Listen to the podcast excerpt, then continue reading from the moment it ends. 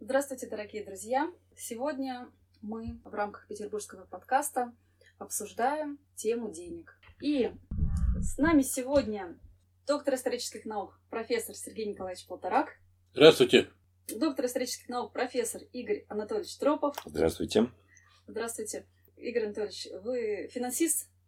Э, Я потребитель финансов. Мы просто самые богатые люди этого города. Отлично.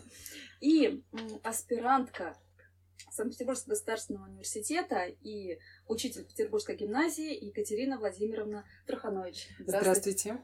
Екатерина Владимировна, скажите, пожалуйста, а тема денег, она вообще актуальна для учителей, преподавателей? Мне кажется, тема денег актуальна не только для учителей и пре- преподавателей, но думаю, что сегодняшняя тема, которая взята в основу нашей дискуссии, она будет очень интересна не только учителям и преподавателям, потому что вокруг а, заработной платы а, работников образования ходит очень много мифов.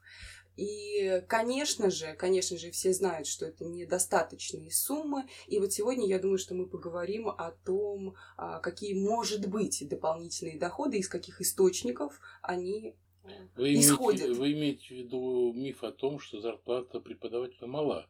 А на самом деле она Ну, не мала, она ничтожно мала. Хорошо. Да. Но самое главное, давайте будем все-таки помнить, что человек это действительно просто человек, обычный, со своими сильными сторонами, со своими слабостями. И у человека, у преподавателя, у учителя есть свои мечты. Есть мечты далекие, близкие, сиюминутные, нацеленные на далекую перспективу. Но у любого учителя преподавателя есть одна особенность.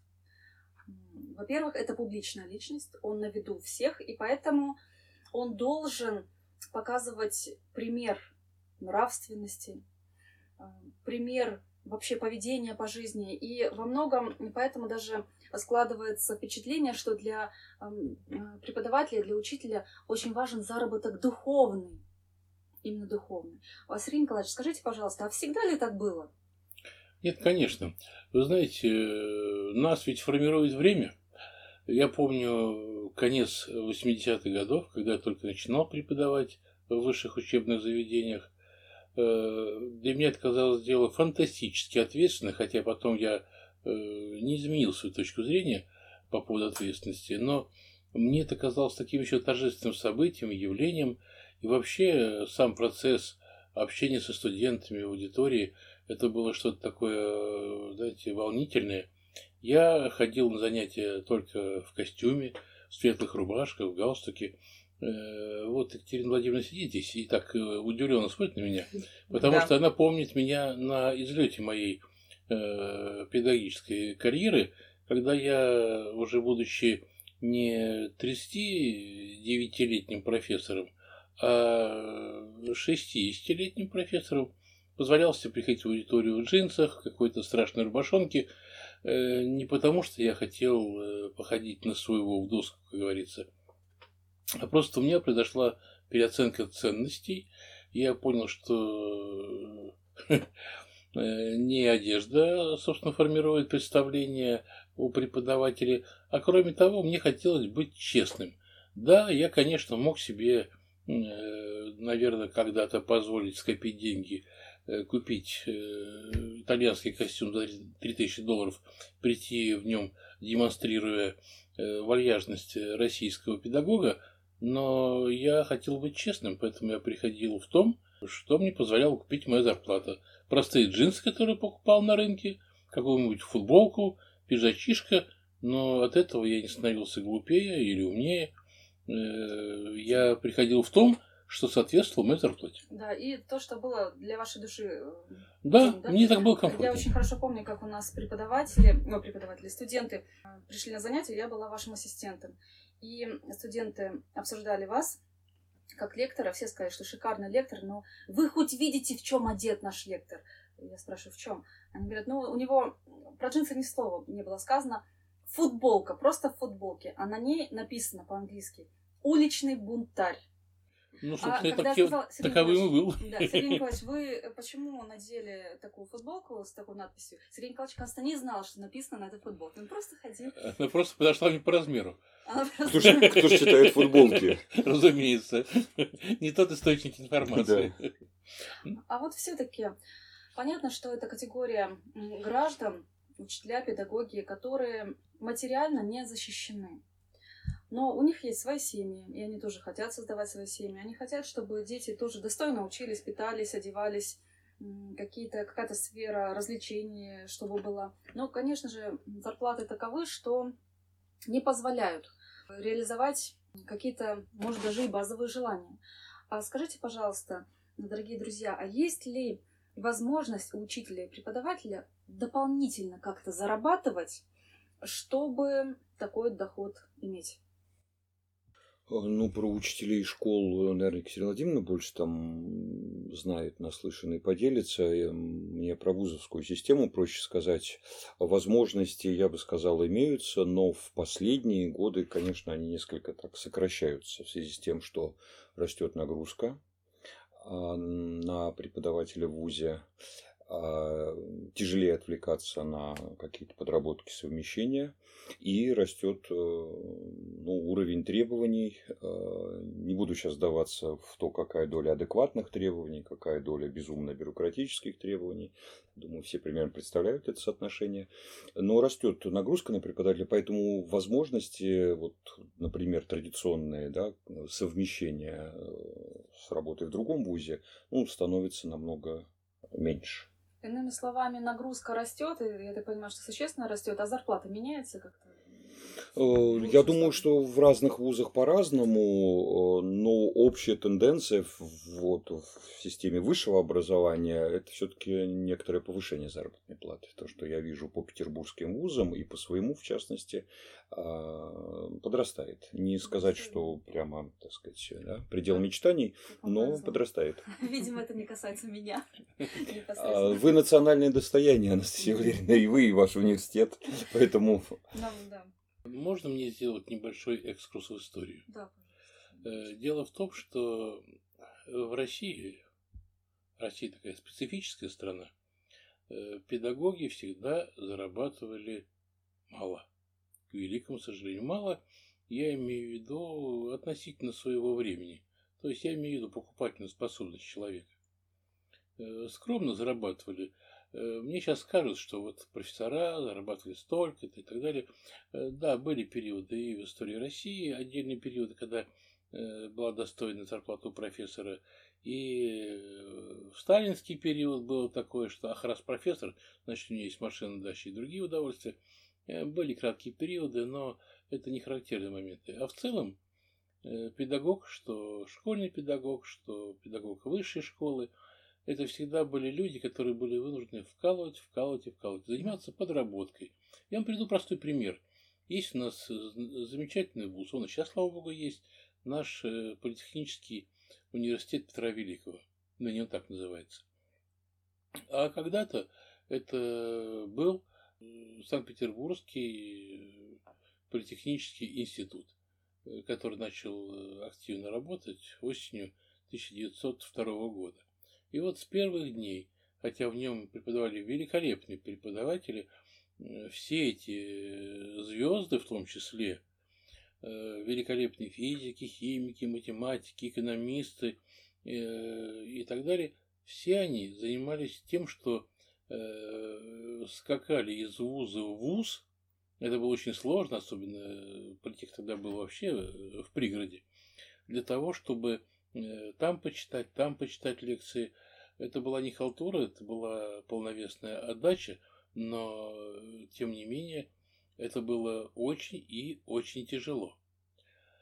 Э, Хочу вам э, сказать, что и в дальнейшем э, ситуация была не лучше, когда ну, были всякие разные веяния и решили, что э, это уже в советские времена, что вузы нужно, нужно э, разукрупнять, то есть дробить и раскидывать по отдельным наркоматам, то из политехнического института сделали э, где-то около десятка, по-моему, учебных заведений.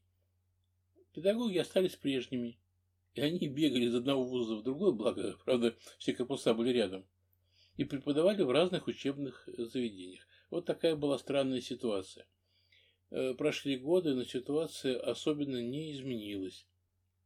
Я э, знал и знаю многих преподавателей высшей школы, которые э, работали в двух вузах, не раз в трех вузах. У меня был свой личный рекорд, когда я одновременно работал в четырех вузах. Мой рабочий день начинался в 8 утра, первая пара, а последняя пара оканчивалась в 22.00. И такой период в моей жизни был. Это было фантастически тяжело.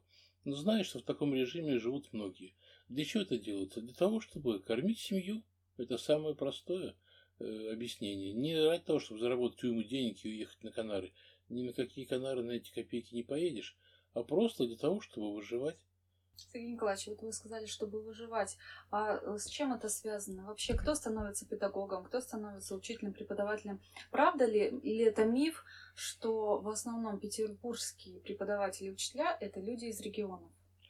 Э, да, это так. Э, я думаю, что об этом лучше расскажет нам Екатерина Владимировна. Но я лишь замечу, что в педагоге идут чаще всего те, кто любит эту работу. Работа не очень благодарная. Поэтому заниматься педагогической деятельностью может только тот, кто, тот, кто любит людей, в первую очередь. Кто любит людей и свой предмет, свою профессию. Вот э, два момента, которые определяют судьбу. А то, что среди педагогов очень много хотел сказать, пришельцев. Э, э, ну, скажем так, петербуржцев первого, первого поколения, так, наверное, это по этому поводу есть статистика какая-то. Но вот Екатерина Владимировна сама э, какое-то время назад приехала из, на мой взгляд, очень симпатичного областного центра, хотя уже давно стала петербурженкой. И, наверное, среди ее коллег тоже немало таких же. Есть такие у вас коллеги из региона? А, и очень много. Я хочу сказать очень много. Я, конечно же, не ходила с опросом по своей гимназии, не спрашивала, кто где родился и почему приехал в Петербург. Но могу рассказать такую историю из личного опыта. А, когда после магистратуры я взяла уже полную нагрузку в гимназии, 19 часов а, и даже больше – и э, тогда мне в отделе кадров сказали, Екатерина Владимировна, скорее всего, вам нужно пройти некую переквалификацию, ну или курсы э, федерального государственного образовательного стандарта. И отправили меня э, значит, в Центр повышения квалификации педагогических кадров, АПО, находится на пяти углах. И вот там э, наш куратор, который вел, соответственно, нашу группу, он после первых двух или трех занятий спросил, Представьтесь, пожалуйста. Ну, естественно, мы уже были знакомы, но э, он имел в виду, что расскажите, из каких городов вы приехали. И нас этот вопрос немножечко даже смутил. Мы так переглянулись, мол, откуда он знает, откуда мы приехали? Неужели он изучил все наши паспорта? И э, ответ был следующий. Я веду эти курсы на протяжении 15-18 лет. И э, абсолютное большинство всех студентов моих групп это приезжие учителя. Причем он ввел свою собственную статистику и даже ссылался на то, что на протяжении, так скажем, истории Петербурга большинство учителей всегда были из других городов. Ну вот я, э, как Сергей Николаевич уже сказал, что я из весьма симпатичного города Калуги. А моя коллега в этой э, группе, которая со мной занималась, она была из Воронежа, много кто приезжал из Новосибирска. И э, не могу сказать, что это такая традиция. Может быть, это просто так получается, из-за чего, я не знаю. Вот, Екатерина Владимировна, скажите, пожалуйста, учителя работают, допустим, пять дней в неделю. Плюс очень много бумажной работы. А вообще, где, какая есть возможность у учителей подрабатывать? Подрабатывать есть, я бы сказала, что это не возможность, а вынужденная мера а, подрабатывать. И это репетиторство, это частные уроки, это подготовка к ЕГЭ. Вполне возможно, кто-то читает свой предмет в образовательных курсах, которые также нацелены на подготовку к ЕГЭ. Но что у нас получается? Получается некий обман. Учитель должен а, брать две ставки, в неделю и в месяц, прошу прощения, и работать э, только с перерывом на обед и возвращаться домой в начале девятого вечера. Это, конечно же, э, очень сложно, потому что я убеждена в том, что у педагога должно быть э, время и не просто на личную жизнь, а именно свободное время на собственное повышение квалификации. Что я имею в виду? Это, конечно, это саморазвитие, это чтение дополнительными методической литературы, это чтение обязательно художественной литературы. То есть постоянно учитель должен находиться в таком э, облаке вдохновения. Но, к сожалению, к сожалению, на практике получается все не совсем так.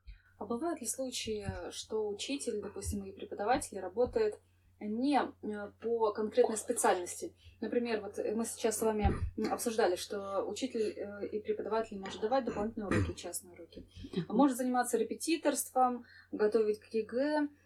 А вот, допустим, может ли учитель и преподаватель быть таксистом, программистом, э, Позвольте, позвольте я отвечу на ваш вопрос.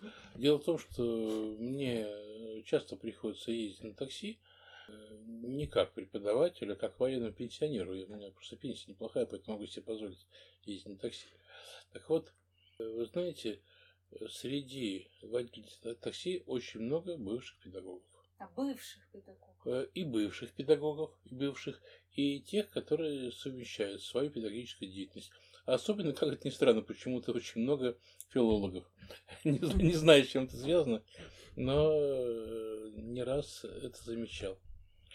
Потом хочу вам сказать, что есть э, такая любопытная тенденция. Многие преподаватели, вернее, многие педагоги, они себя э, позиционируют не только как специалиста, э, не только как преподавателя, но и как специалиста в той или иной области. Допустим, преподает кто-то иностранный язык, и с удовольствием подрабатывает переводчиком, причем многоплановым переводчиком. Он может и где-нибудь э, фильмы э, комментировать, он может и быть переводчиком непосредственно на каком-то деловом мероприятии, а может и переводить какую-то научную или ненаучную книгу на различные языки. С такими случаями я сталкивался неоднократно. Э, я знал одного физика, кандидата физико-математических наук, который преподавал и свое преподавание совмещал в работе с работой в одной бизнес-фирме. Причем так увлекся, что потом сам создал фирму, оставил преподавание и стал заниматься бизнесом. И кормить свою жену, доктора исторических наук. Да, так что и такое бывает. Понимаете, еще много зависит от таланта, человека. Если у него есть э, способности очень большие, и этот талант востребован, то он может зарабатывать. Не секрет, что кто-то, допустим, из учителей русской языка литературы э, может писать э, хорошие литературные произведения. Рекламу. Э, ну, это проще всего, вы знаете. Это... Не скажите. Нет, почему? Я вот сейчас уж, как говорится, дело прошлое. Но был у меня такой маленький период жизни, когда я писал некрологи. Э, да, за вы знаете, за деньги, да. И за деньги, и не за деньги. Э, ну, это было в самом начале 90-х годов. Получалось, просто не смог я этим заниматься. Не смог, потому что слишком было мне печально все это. Тяжело. Да, да, да. Я просто очень переживал за тех людей, эпитафии по поводу смерти которых мне приходилось писать. Я просто этих людей очень жалел, переживал, хотя они мне были совершенно незнакомыми mm-hmm. людьми. Поэтому я очень быстро отказался от всего этого. Но такой период был. Ну, вот видите, энергичный учитель всегда найдет способ как заработать. Николаевич, а вы, будучи преподавателем, стали еще и писателем. Скажите, пожалуйста, это приносило вам какой-то доход как писатель? Э, несомненно, колоссальный доход моральный. Колоссальный. Понимаете, когда видишь э, то, что происходит вокруг, когда видишь эту печальную человеческую жизнь, то можно э, либо свихнуться, либо стать бунтарем, э, либо уйти в себя и начать писать. Э, лучше писать фантастику какую-нибудь о том, какая может быть жизнь на самом деле. У разного свои способы борьбы с самим собой, чтобы не свихнуться. Э, поэтому для меня литературная работа – это лишь э, способ э, создания такой иллюзорной жизни, которая позволяет не компенсировать те жизненные издержки, которые есть на самом деле. Игорь Анатольевич, скажите, пожалуйста, а вам приходилось когда-нибудь подрабатывать? Постоянно, с 89 -го года, когда я вступил на эту скользкую стезю педагогическую по вот сегодняшнее время, я эм, хотел бы вот, вот два, что называется, слоя проблемы выделить. Э, первое, о чем говорят чаще всего, и мы тоже эту тему затронули, э, это подработки для ну, удовлетворения каких-то базовых жизненных потребностей. Как сказала одна поэтесса, э, мастер одностишья, жизнь это дар, но лучше бы деньгами. А, но есть, вторая, есть второй слой, а, о котором меньше а, говорят. Вот Сергей Николаевич сейчас затронул очень хорошо. И я такую эстафетную палочку, просто хотя он не дает, но я заберу. А, мне кажется, педагоги не вынуждены подрабатывать, а педагоги должны обязательно подрабатывать, потому что а, тем самым мы показываем, что мы люди состоявшиеся, а, показываем нашим ученикам. Мы показываем, что наш предмет – это не просто некий набор ну, слов, штампов, э, идей причастных оборотов, которые мы несем в аудиторию, что это, что это проект, э, который может быть востребован в обществе э, ну, в самых разных проявлениях. Поэтому я бы даже считал, что педагоги просто обязаны подрабатывать Э, подавая на гранты, я не знаю, насколько для учителей возможно, я чуть-чуть так далек от дела школьных, э, как вузовский работник. Э, ну, я зарабатываю как автор учебников, например, мне гонорары платят. Ну, есть разные другие способы, я считаю, не менее достойные. И я, без ложной скромности, всегда нахожу возможность студентам сказать, в каком проекте я участвовал, я не называю сумм, конечно, и так дальше, но я показываю, что история – это ну, в маркоблоковском смысле ремесло, то есть в хорошем смысле, ремесло, э, которое э, может кормить. Это Спасибо. надо знать нашим ученикам. Спасибо большое. Да, очень интересная сфера, грантовская сфера, хотя сейчас говорят, что вроде сократилось количество Существенно грантов. сократилось, Я да. помню на своем опыте, что разные конкурсы грантов я выигрывала, и очень часто, когда я выигрывала, и сообщала своим родителям радостную новость, я выиграла грант. Папа вздыхал и говорил, ну что, тебе теперь деньги нужны. Потому что, чтобы выиграть грант, нужно э, было заявить какие-то высокие результаты. Допустим, статьи в of Science, монографии. И я понимала, что деньги, которые выделяются, скорее всего, мне их не хватит просто на те цели, которые я заявила в техническом задании. И поэтому но, тем не менее, получалось именно поэтому часто выигрывать, потому что я очень высокую планку всегда сдавала. Но э, в связи с тем, что, конечно, не хватало денег все это реализовать, я даже никогда не брала зарплату. Только все на публикацию ходила, на работу в архивах. А, и да, я просила у папы деньги. Он был моим спонсором. И он как-то так говорил, что уходи уже из этой профессии, что это за гранты такие, что ты делаешь. Но да, в резюме э, Ну, это ведь радостный момент. Я прекрасно помню, и не однажды ты видел, как, допустим, вам губернатор Санкт-Петербурга вручал какой-то документ, э, пожимал ручку, цветочки, да? Э, Жрец Иванович Алферов лично вас поздравлял с одной из побед, когда вы вручали премию правительства Петербурга. И смысл. И вообще возможность год или два, вот срок гранта, заниматься любимым делом, любимым исследованием. Это огромное счастье, но, к сожалению, на это не хватало, не хватало денег, и тут спасибо родителям. Но все-таки гранты это неплохая поддержка. Поддержка. Да, да. неплохая Но поддержка. это нужно действительно любить исследовательскую работу. И поэтому тогда, конечно, эта поддержка финансовая от государства очень важна. Но если мы говорим о работе школьного учителя, то, наверное, тут ситуация чуточку иная. И никто столько не дает сил э, занятию репетиторством, э, нежели школьный учитель. Вот я знаю, что, например, присутствующий, э, присутствующий вот на нашей встрече Екатерина Владимировна, она занимается репетиторством, и среди ее учеников есть э, даже дети звезды, не будем называть фамилии, чтобы не рекламировать, да, э, что даже московские звезды обращаются к ней с просьбой позаниматься с их чадушкой. Да, Екатерина Владимировна готовит на 100 баллов. Ребята сдают на 100 баллов. Да, такое случается тоже, да. Угу. Э, так что это тоже источник доходов. Но знаете ведь, что важно? Важно, что э, мы не только заработаем какую-то копейку, которая будет не лишняя, еще важно то, что мы потратим. Мне, например, очень нравится, когда педагог зарабатывает копейку, тратит ее на книги. Э, я считаю, что это самое, самое достойное, на что можно потратить. Но хотя, почему бы и нет, кто-то тратит на отдых, кто-то тратит на свое самообразование э, и на многое другое.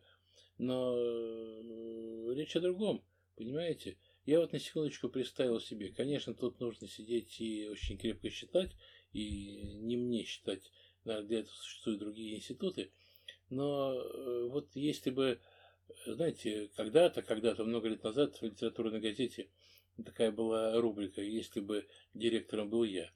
Вот если бы я был директором, не дай бог, конечно, нашего государства, э, то я бы категорически бы запретил Э, преподавателям средней школы, высшей школы заниматься подработкой. Категорически бы запретил. Но при этом я сделал бы э, такую зарплату, чтобы у них просто отпала необходимость этим заниматься. Но при этом я постарался выработать такие механизмы, которые мотивировали бы э, педагогов к постоянному самосовершенствованию.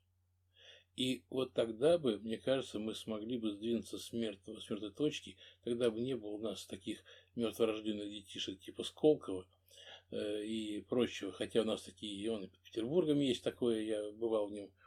Э, вы знаете, много шумихи показухи, а шумиха показуха там, где дело-то не идет. А нужно всего лишь позаботиться. Позаботиться о педагоге, позаботиться о враче, который занимается тоже очень важным делом, э, поддержанием здоровья людей, позаботиться о военном человеке. Вот, может быть, это три категории э, российских граждан, э, позаботившись о которых по-настоящему, а не на словах, там не для телевизора, понимаете, можно было бы изменить ситуацию к лучшему, потому что, что говорить, мы сейчас, увы, но педали прокручиваем в холостую, а вперед не движемся, судя по нашему э, и душевному состоянию, и благосостоянию материальному. Э, так что представляется наша с вами подработка, это не только э, требование нашей души, это еще и, увы, требование нашего желудка. И от этого никуда не деться. Главное, чтобы не забывали, что существует такая замечательная философская категория, как мера. Чтобы мы не перестарались в этой самой заботе о себе любимых чтобы мы помнили в первую очередь о том, что все-таки те, кого мы учим, те, кого мы воспитываем, это самое главное в нашей жизни. А все остальное это уже вопрос второй, пятнадцатый, там неизвестно какой. Спасибо, спасибо огромное, Сергей Николаевич. Спасибо большое, дорогие друзья. До новых встреч. Говорит Ленинград.